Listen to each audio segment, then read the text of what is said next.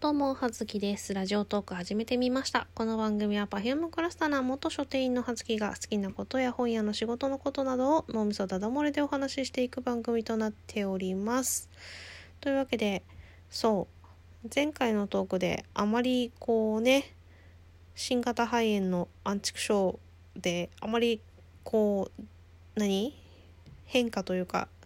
変化じゃないけどこうね実感をこう身につまされて感じていないというようなお話をしましたがしましたがあのー、私、まあ、最近さだからさマスクをしているではないですか。しているんですよ。というかまあマスクがねなくなりそうって思ってたんですけど、まあ、ついに夫がこうどこかから、まあ、ネットでね買ってきて、まあ、そんなぼったくられ価格じゃなく、まあ、普通にまあ安くはないけどね買ってきて。まあそれがねあの配給が来たので 無事に届いたのでね詐欺られることもなく届いたので、まあ、マスクなんとかしている生活をしてるんですけど、まあね、あの職場がねもともと食品販売なので、まあ、みんなマスクしているし、まあ、マスクしてるとね正直接客楽だよねなんというか。こう口口元がなんだろうね、うん、楽だよね、うん、目だけしか見えてないっていうのはねこう結構接客がなんとなくこう楽だなって思っています。がマスクねずっとしてるとねあのー、そんなに耳が痛くなるタイプではないんですけどあその今使っているマスクがねないんだけどなんかねなぜかえー、っと左耳左手側に付属している耳何を言ってるの？左耳のまあそのいわゆる眼鏡のつるがかかるとこもそうなんですけど耳のさあの上のところ。あそこにねなぜかさぶたができました。うん。なんか擦れてるんだろうね。なんか右耳は大丈夫なんですけど左耳だけの上だけこうあれなんかちょっとヒリヒリするなと思ったらかさぶたができていましたね。ねそれに気が付いてしまうとさかさぶたハンターなんでさね引っかいちゃってね気が付くとまだ血が血が出てるんだよね。悪循環。うん。そんな感じでございます。そう。ななやっぱこうなんだろう。顔の歪みとかあのその喋る時のこうあれの歪みとかでこうやっぱ左耳の上のところにだけテンションがかかったりするんでしょうかね。と思います。あとこう鼻のさそのマスクの上の鼻当てのところが当たる部分がちょっとこう色素沈着している気がしますなんか跡がついてますねなんかお家に帰ってきたらマスクしてないんですけどやっぱりこう毎日こうねある程度の時間マスクをして過ごしているとそういうのなりますよね。と今のマスクは平気だけどだから頬骨の一番高いところとかもなんかすれてかぶれちゃったって言ってる人も同僚の人にいました。ねやっぱそういうのは出てきますね。あとさ化粧をね今その一応新しい職場になったので化粧をしているんです。今までがすっぴん眼鏡で過ごしてたんですけど。一応ね一応ね化粧眼鏡をまあ、マスクをしていることもあって眼鏡をしないでコンタクトで化粧をして、えー、出勤しているんですけれどもまあ正直化粧がめんどくさいっていうのもあるけどなんだろうこう言うてさそのマスクで隠れる分分は、まあ、唇とかもともと私あの唇が荒れやすいのでしないんですけどファンデーションをさマスクで隠れる部分はしないって難しくない？まあベース塗ったりもするしさ。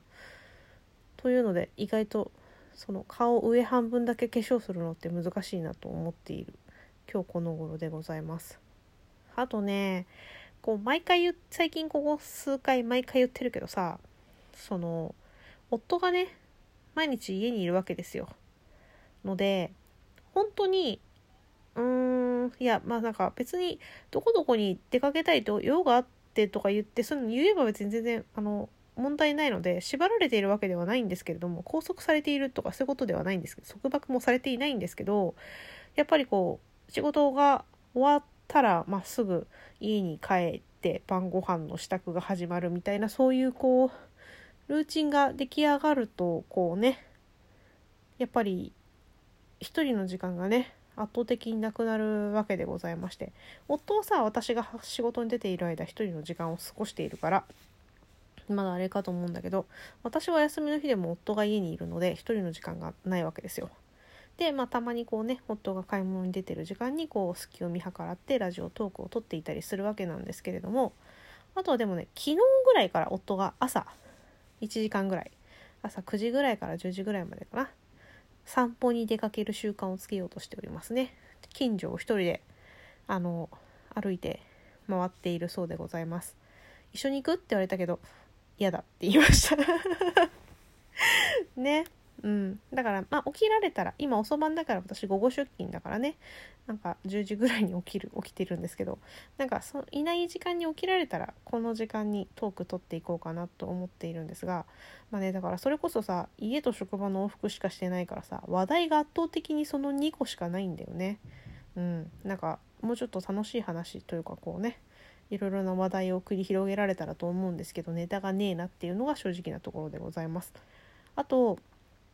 私割と何メンタル的な何落ち込みとかさなんかそのそういう何メンタル的なダメージに割と鈍いタイプなんですね。あの自分があまり自覚しないタイプ、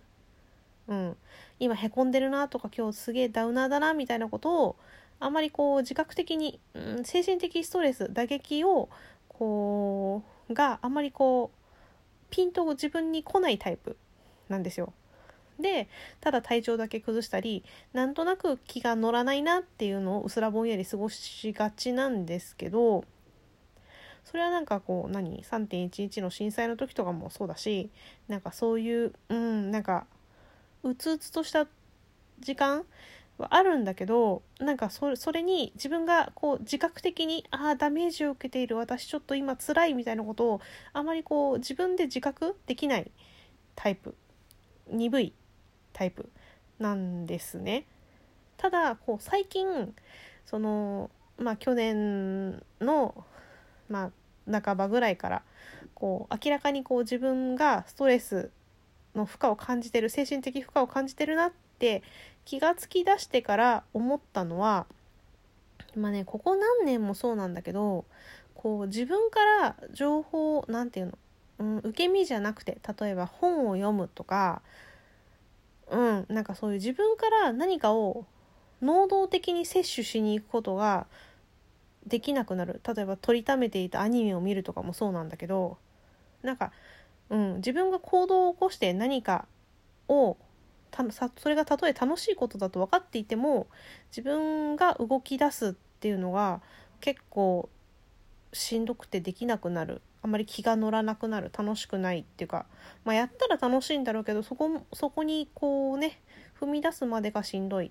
もともとすごく受け身でデブ症なところがあるのであの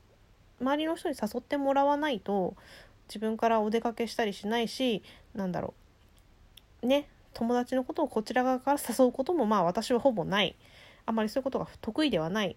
一緒に遊んでもらったりとか声かけてもらうことは嬉しいけど自分がそれをするっていうことがあまり得意ではないタイプなんで、うん。まあ、家にいること自体はそんなに不得意じゃないんですけど。なんですけどだからそういうのがあまりこう能動的にこう楽しいことを摂取しに行くのもできなくなるんだなっていうこととあとなんかね一時期すごい思ったのは、まあ、ツイッターのレスもそうだけどメールの返信とか、うん、そういうのにレスをするお返事を返すっていうことがすごく苦痛になった。あなんかたわいもないこととかなんだろうあんまり考えないで返せることは別に普通にレスつけられるんだけどなんかちょっとこう何長文だったりとかなんか割とまあ深い話っていうとなんか言い方が偏りますけれどもなんか考えて心を砕いて 言い方がななんかうまく伝わるか分かんないけどね。なんかそういうふうなことをまあなんかね脳みそ使って心を使って返信しなきゃいけないこと、まあ、心頭気を使うとかまあ何でもいいけど。っていうことができなくなったなって。うん。なんか他のねまあ知人でなんか別な職場の人でちょっと環境的に辛くなっちゃってっていう人は化粧品の蓋とかキャップ類がことごとく開けられなくなったって言ってましたけどなんかそういう感じなんだっていうのを、うん、なんかあこうそういうのがスイッチであ私今今しんどいんだなっっていうことに気づくようになりましたね。だからなんかレスが返せなくなったりとかすると、うん、なんか言葉がつうまいこと言葉が紡げなくなったりとかするとあーなんか今ちょっと来てるなって思うようになりました。うん、割とねこうやってトークで喋ることはそんなにあれなんだけどね、うん、文章で返すことが結構しんどいなって思うようになったっていうのとあとなんだろうな。ああとねラジオトークまあリスナーとして聞いてる身としてもなんか聞けるきうんなんかその人がどうこうとかじゃなくて私のそのメンタル的に、うん、聞聞いてることが苦痛じゃない声の人とちょっと今しんどいっす無理っすっていうなんかそれが声声質なのかなんかトークのその人のねトークのその味芸風なのかはちょっと分かんないけどなんかその聞ける逆に聞くと安心する人の声とあちょっと今無理っすっていう人があるんだなっていうことをなんか気がつきましたね。例えばその新着とか流しててもあちょっとこの声苦手かもっていうのに過敏になったかなっていうとあとこの声好きだなとか聞くことに苦痛を感じないとかうんなんかそうだね。なんかこう名前を挙げちゃうと梅塩さんの声とかはすごく安心する。まあもうもはや友達だからなのかもしれないけど身近な人だからっていうのあるのかもしれないけどなんかそういうところがなんか聞ける